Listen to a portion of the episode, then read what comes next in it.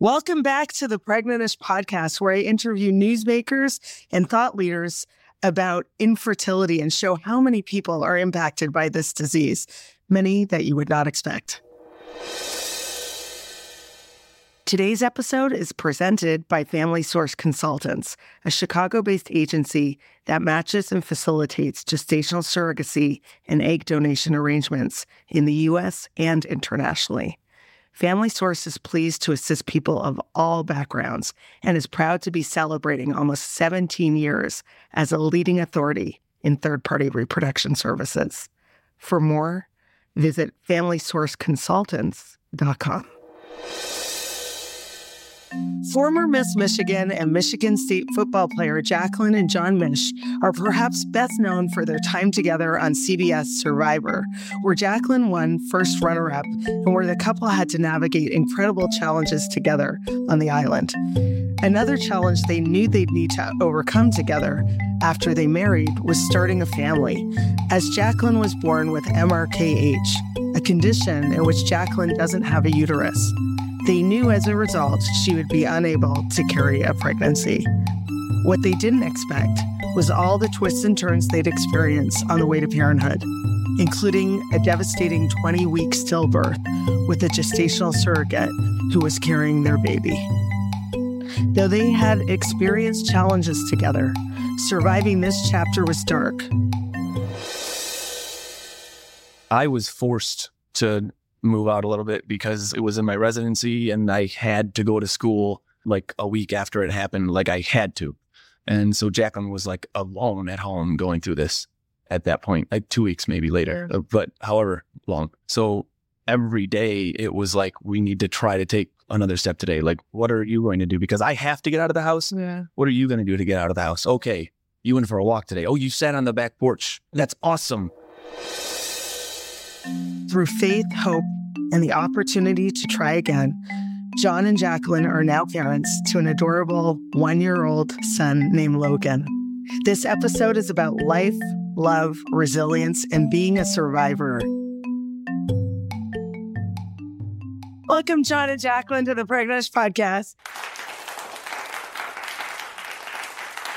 You know, Jaclyn, you first came on. Are you getting emotional hearing your story back? Why are you crying? It's just like when you read it like that, it's just it's a flood of emotions of hearing it.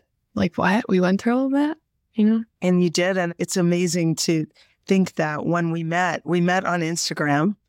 I'm pregnant years ago when you were navigating this process. And then I was so excited to see that you guys were expecting and then so devastating when you went dark on Instagram. Can you tell us what happened? I was so transparent with everything just because I feel like I find so much connection in community and sharing these experiences. And when we lost our daughter, I'm like gonna cry. Um, so I just left the earth for like three months. Um, but the community is really what helped hold me together. And like you said earlier, this community searches those hashtags, and that was my lifeline. Like late term stillbirth. And I would search that and find other people who also experience that.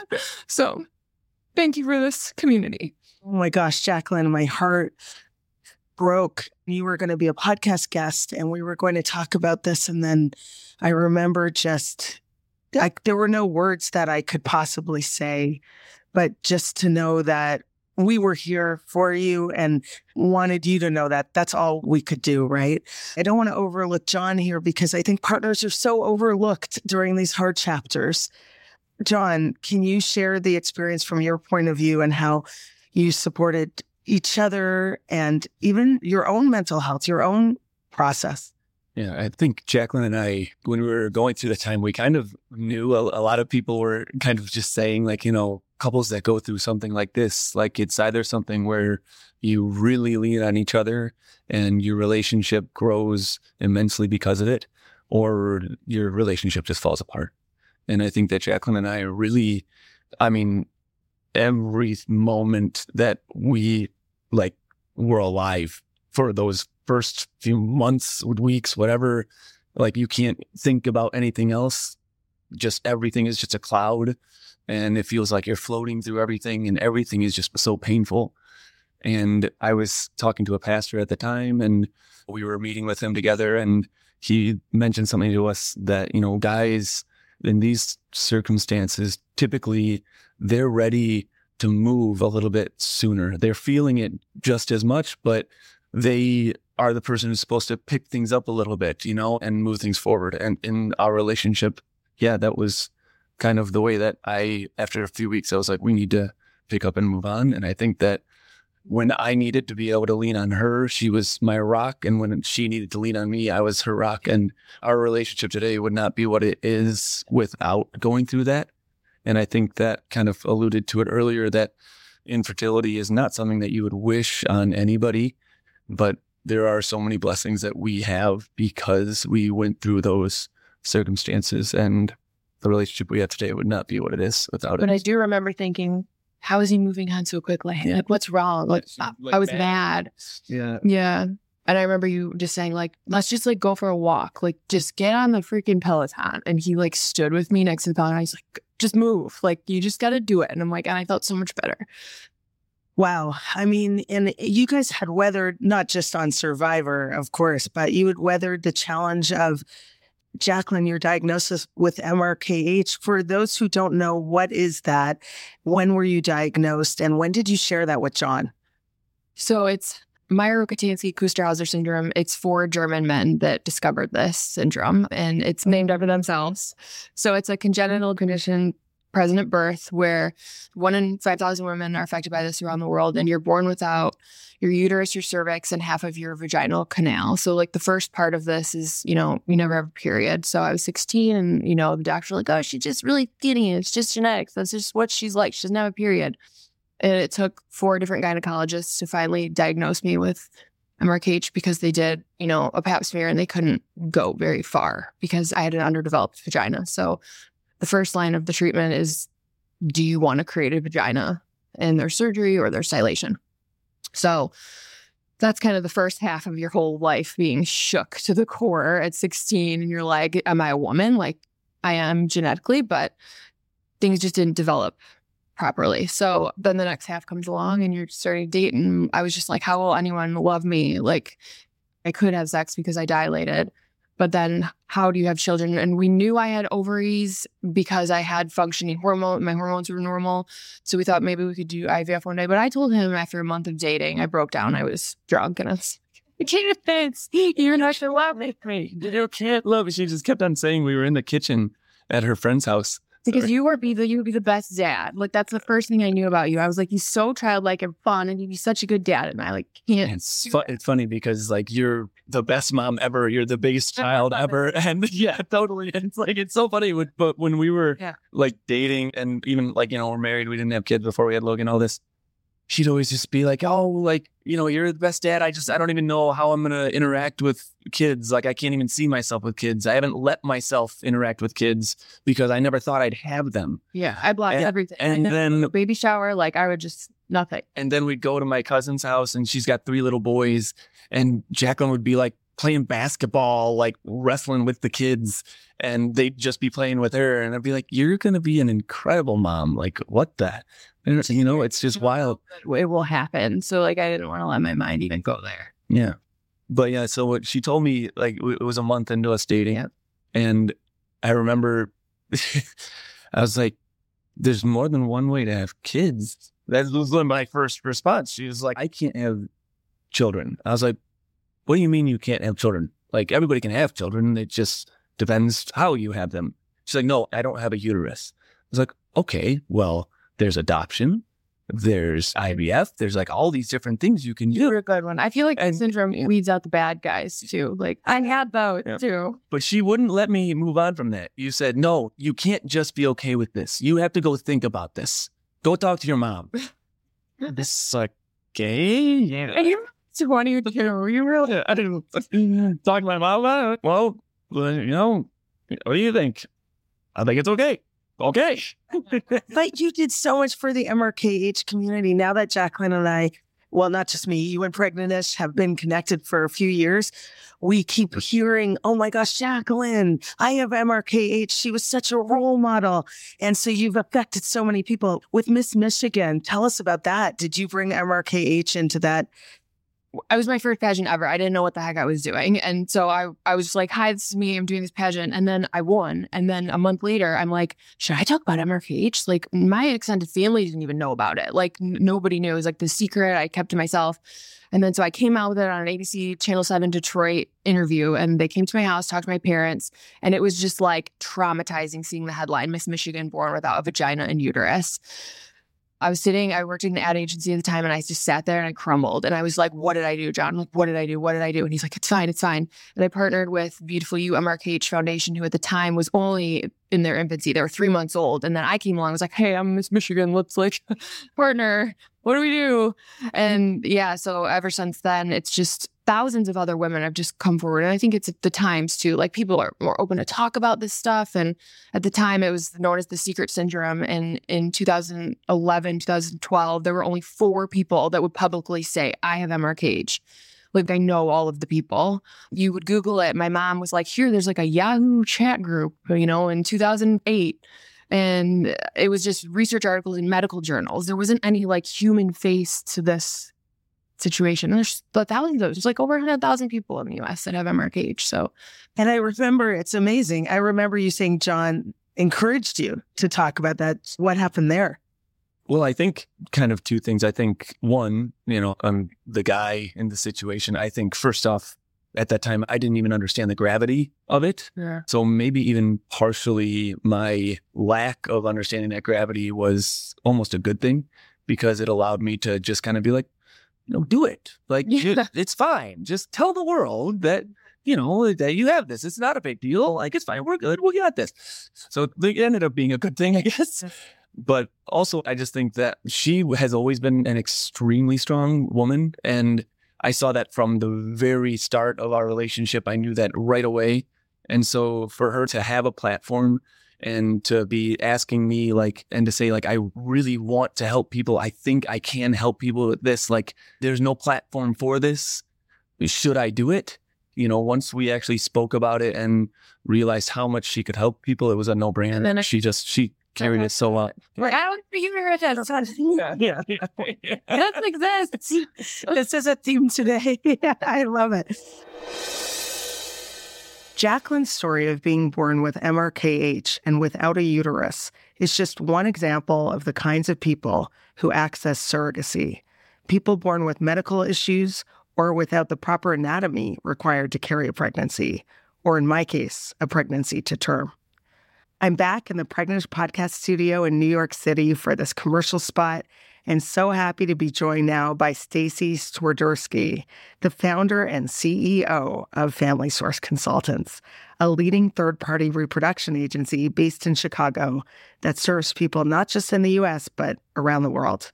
Staci carries the knowledge and personal experience related to third-party reproduction and family building that continues to prove FSC's mission to build families with a compassionate, empathetic, individualized, and heart-based approach, which we here at Pregnantish really appreciate. Staci herself is a former intended parent, welcoming her son via surrogacy in 2005 after years of challenges. And more recently, Staci was an egg donor for a couple who welcomed a son and daughter with her help. Staci, I know you understand this pain point so well, so deeply, both personally and professionally. So thanks so much for being here, supporting this episode, and all you do in the world of fertility to support families. Thank you so much for having me. This is an honor to share my story and just to give hope to anybody else who is really looking to build their family. And I think it's so meaningful that you've been touched by this because I think it does bring a different heart based approach, which sometimes we don't see, sadly, in the industry. I mean, I think it's getting better in some cases, but the fact that you personally were touched by this pain point, let's go back to the personal. So, when were you first impacted by infertility and learning you may need to pursue surrogacy to build a family. Yeah, I'm happy to share my story. You know, I go way back. Luckily, I was able to become a mother with my own childbirths, my own pregnancy. So I'm very blessed with that aspect. But during my third pregnancy, I was pregnant with my son, I was diagnosed with cervical cancer, the cervical cancer cells. So I call him kind of like my miracle son in a way because I don't know if it would have been caught in time. And it was when I went in for early on in my pregnancy and they diagnosed that. So it was kind of a race to what are we going to do here? Are we going to have to deliver early or am I going to make it full term? How are we going to do this? And I did end up having my son at 29 weeks and it was an emergency C section. It all worked out well. He was healthy and with my diagnosis, I, what had happened was I ended up having to have a partial hysterectomy. So that's what led me into meeting a gestational surrogate to build our family when we had our fourth child. So wow, what a process! And it's another example of what brings people to surrogacy. I think I don't have to tell you, Staci, how misunderstood surrogacy is, but people often who don't understand it think of it as this luxury, like you don't feel like being pregnant. I'm sure there are some of those cases, but not the vast majority, especially that we are touched by it or you're touched by. And the things that bring us to surrogacy are their own incredibly long, painful stories. But what a miracle that your son helped you find that diagnosis and then you had your fourth through surrogacy. Wow. So after going through that, is that what really brought you into this field? Yep, 100%. So, when, and this was back in, my goodness, he was born in 97. And then I had my partial hysterectomy not too, uh, about four months later. And fast forward, I was actually remarried, and my husband and I wanted to start a family, add to our family, of course, which is his only genetic child. Our son that we have now, he's 18. Okay. Um, but we started, goodness, back in about 2001, 2002 ish. And really, you know, just there wasn't a lot of information back then. There really wasn't when I really started researching it. And after three failed cycles, embryo transfers, three gestational carriers later, finally our son was born in 2005. And as you know, insurance is not very favorable for those who struggle with infertility, and especially back then. And I know now there's still so much more work that needs to be done. And that's something that I'm really an advocate for as well, is to really help those who are really trying to build their family. And, you know, financially, it's tough. It's tough when you still don't even know at the end of the day if you're going to have success with or without insurance. Mm-hmm. But yeah, so now two decades later, here we are. And I'm a really large advocate, obviously. And so that's what really um, brought you the door industry. Absolutely. So wow. Yeah, yeah. And can you bring us back to 2005 when you started Family Source Consultants? What was the landscape versus now? Oh my goodness, it was so different. Even gosh, back then they were doing like three day embryo transfers. Remember that? I don't remember, but my sister had yeah, that. What yeah, she did, I yeah. have. Yeah, and so just the success rates now are so much better, and it's just been really wonderful to just watch the overall, just even the laws in terms of, you know, surrogacy have really improved right here in New York. You know, the law had passed. And so definitely leaps and bounds. I think it's definitely growing. So many more people are talking about it more than what they did way back then. So it's just really exposed now. But still, I think there's a lot of stigma still around, you know, infertility and third party reproduction. And and I'm here to, you know, the rest of my life really just advocate for those. Absolutely. That's wonderful. I was for many years advocating for change for surrogacy to become legal. It compensated surrogacy to become legal in New York. And I actually wrote quite a controversial to some piece called Gloria Steinem Prevented Me from Having a Baby in New York. Obviously, I am a fan of all the wonderful work Gloria Steinem did for women's rights, but she didn't maybe now she does, at the time understand surrogacy and was presenting a picture that I felt was really unfair. And what a beautiful relationship we know surrogates and intended parents can have if they are in the right hands, obviously with an agency like your own or with good people involved or screened properly. Tell us how do you screen potential surrogates? Because I think there's a lot of misunderstanding around that as well. There really is. Yeah, that's a great question. Um, you know, I would say about 5% of the surrogates actually who apply end up becoming a surrogate with our program. There are so many different requirements. Um, I mean, you have your typical age. They have to be between a certain age, 21 to 42. The BMI requirements, they have to obviously have had a previous pregnancy, healthy pregnancy, of course. And they have to live in a legally friendly state. They have to have support surrounded by them. You know, there's quite a few criteria that you know, eh, the surrogates, we have so many lovely women who would love to be a surrogate, but just unfortunately for, you know, a variety of reasons, they don't qualify. You know, and, and the intended parents, they just desperately want to be matched like yesterday, you know, with their surrogate. And they're putting so much, you know, just trust within our agency, within the surrogate, and just really living it myself. I just always want to keep that vision alive. That is such a possibility. Yeah, absolutely. I think also that's another we we can have an entire show and it's a pun called misconceptions. That could be the whole show about conceiving with help. But on that note i think knowing just about 5% get through and there's so much work you guys are doing behind the scenes to screen i cannot stress to the audience enough how important it is. We actually had two surrogates drop out on us. If i were to do it again the agency is so important that you pick and the lawyers and the whole team you have behind you to support you in this beautiful, potentially beautiful next step in your fertility journey. But it won't be beautiful if you don't have that. That's so true. And let's talk about egg donation because that really surprised me and impressed me when you told me we saw each other at ASRM and I was learning about your story and so inspired. What brought you to become an egg donor and when did you do that? So once I really started exploring surrogacy, obviously I heard more about egg donation and, and it was something I was not even looking into. And then after we completed our journey through surrogacy, I went through three egg retrievals to create the embryos for our own surrogacy journey.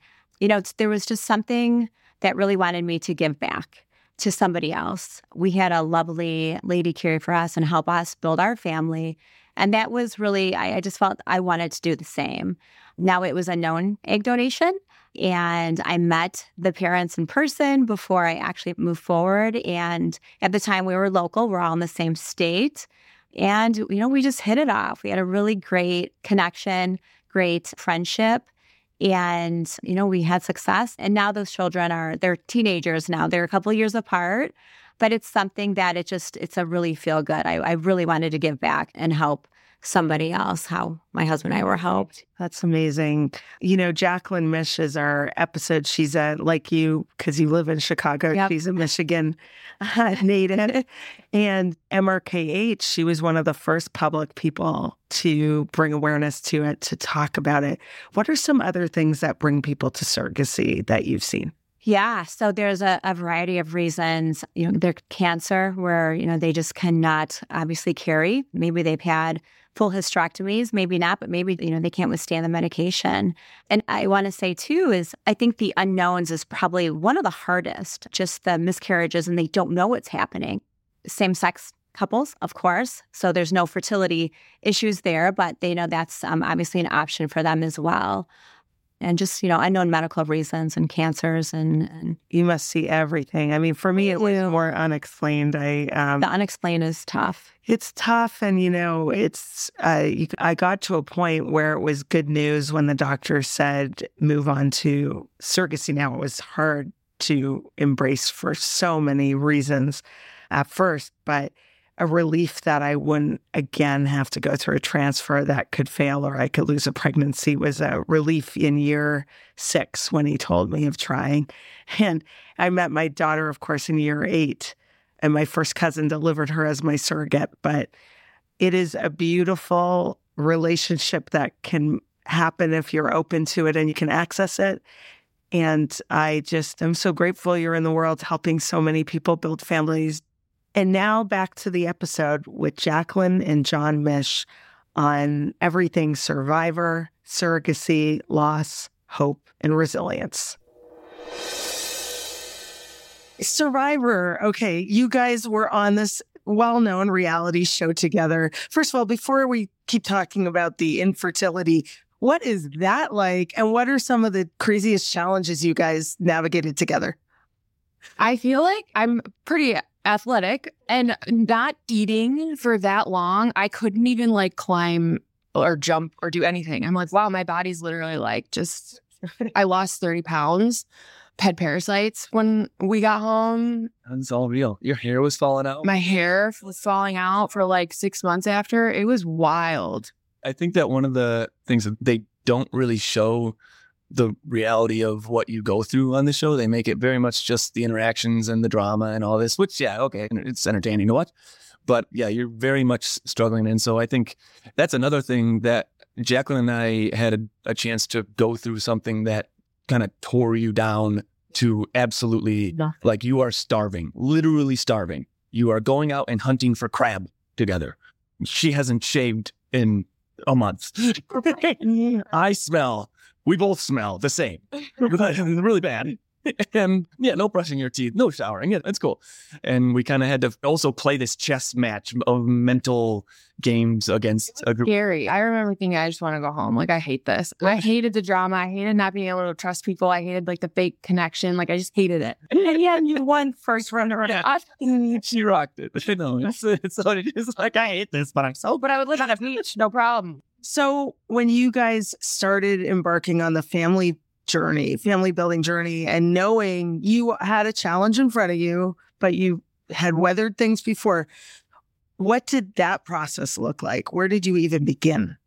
I remember the day we found out I had ovaries and that they were normal. I just remember thinking like, wow, we can do IVF. We have the green light to do IVF. Our whole family's like so excited. And this was like maybe a month or two after we were married in 2015. So we started IVF. We did our first round in Michigan at IVF of Michigan. And then shortly after that, we went searching for our surrogacy agencies and we ended up in Chicago, matched with our first surrogate, three transfers, frozen embryos that were all normal and they all failed. And then the agency wanted another $10,000 to rematch with another surrogate. And we were just like, we can't afford it. Like, this is not going to happen. that actually just moving from Survivor without having been on Survivor and without actually getting some winnings from that, we would not have been able to do any of that. And something that I think we kind of touched on earlier is that it is as hard as any of this is and going through any part of it is, it's also a big privilege to be able to do any of it because it is unattainable for so many people. Yeah. And it's heartbreaking. Oh, it's so sad that a TV show or reality show helped fund your ability. I actually know someone who went on The Price is Right for that reason and then sold the car that he won for IVF. This is where we are in America, everybody. So, for couples, what kept you guys together through these immense challenges you navigated? What are some of your learnings? What do you wish you knew? Anything you want to share there? I feel like it was just communication, like beating a dead horse. We were just like, I would be like, he'd be done talking, about I'm like, no, we're gonna keep talking about it. Like, I'm not mentally there yet to stop talking about anything. And having plan A, B, and C hypotheticals, like, okay, well, if this doesn't work, maybe this could work next. I think understanding that just because your partner needs something that you don't need doesn't make it like strange that they need that. I, I'm not really saying that very well, but like, you know, if I need something, but you don't need it, like just provide it. This doesn't make you it know, it doesn't make it any less. Exactly. Exactly. Like you just, you are with your partner no matter what. You provide what they need in the moments that they need it. And sometimes it's very unexpected.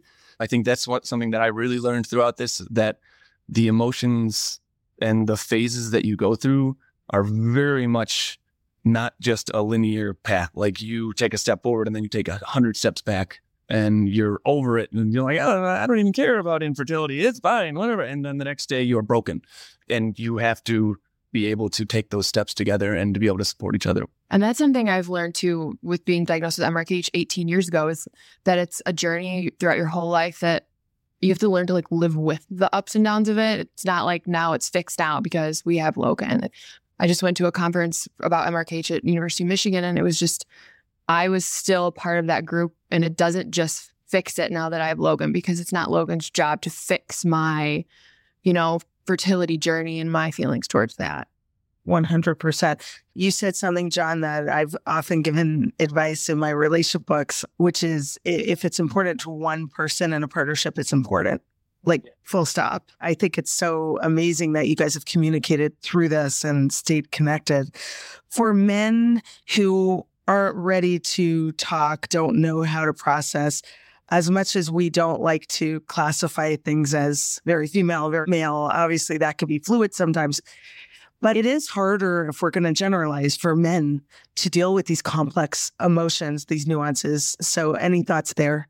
I would say that I actually was not the best communicator for a long time. Even, I mean, I think up until Harper, even Harper is where I really took steps toward communicating. But I used to just kind of shut down a little bit. And Jaclyn would like pull things out of me and I would give them reluctantly, you know, and I think that within me, the step that I realized I had to take was just understanding that my emotions would actually be accepted.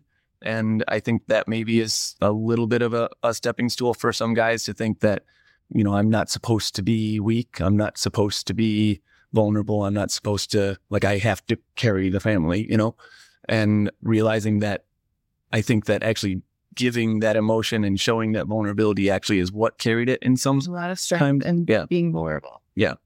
Yeah. Now, with Logan, tell us that story. How did you? And I don't think there's a simple answer for this. I know it's very nuanced and complex, but how did you pick yourself up again, hope again, start again after the devastating loss with Harper? honestly, it was our carrier. So our carrier, our surrogate, was Jon's first cousin. And I remember it being in the office and just talking to her like a normal heartbeat appointment. And there wasn't. And she said she knew. And I was like blindsided. Like this happened. Like I didn't even know this could happen because, you know, we were pregnant. Everything should be fine now. And I remember she looked at me and she's like, we're not done. We're going to do it again. And I was like, my gosh, I can't even believe how amazing she is. So I think it was it was also her as well. Like I feel like God put her in our life to also help carry us through that and and be a strength. Also, I think that we definitely had to take time to be able to be ready to try that again. It took another year. But yeah, it took a whole nother year. And I was forced to move out a little bit because it was in my residency and I had to go to school like a week after it happened. Like I had to. And so Jaclyn was like alone at home going through this at that point, like two weeks maybe later, Sure. uh, but however long. So every day it was like, we need to try to take another step today. Like, what are you going to do? Because I have to get out of the house. Yeah. What are you going to do to get out of the house? Okay. You went for a walk today. Oh, you sat on the back porch. That's awesome.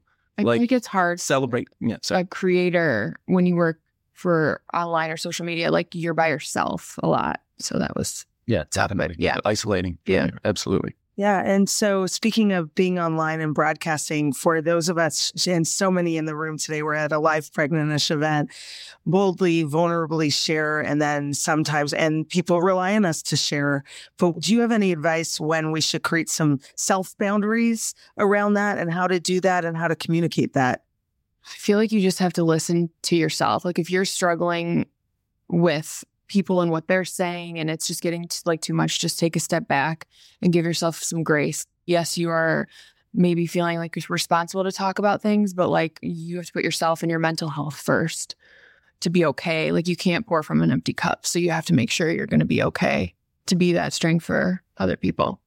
When you were on the podcast the first time, I remember saying I was going to hold hope for you because you were having a hard time, which I understood. And at that time, you asked me, having been an intended parent with surrogacy, Oh, did you feel connected when your baby came? And I was like, Jaclyn, trust me, you're going to feel connected. But tell us about that. What happened when Logan came and everything around that?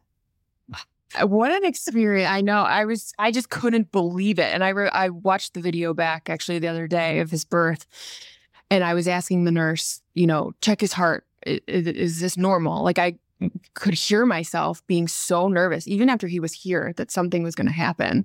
But after that, it was, you know, it's amazing. It's just like after all, it was seven years of all of that, plus the MRKH diagnosis, and then he was finally here, and he's this little perfect being it was worth it all because if we didn't go through all that, then we wouldn't have that baby, which I feel I found so much, you know, hope into.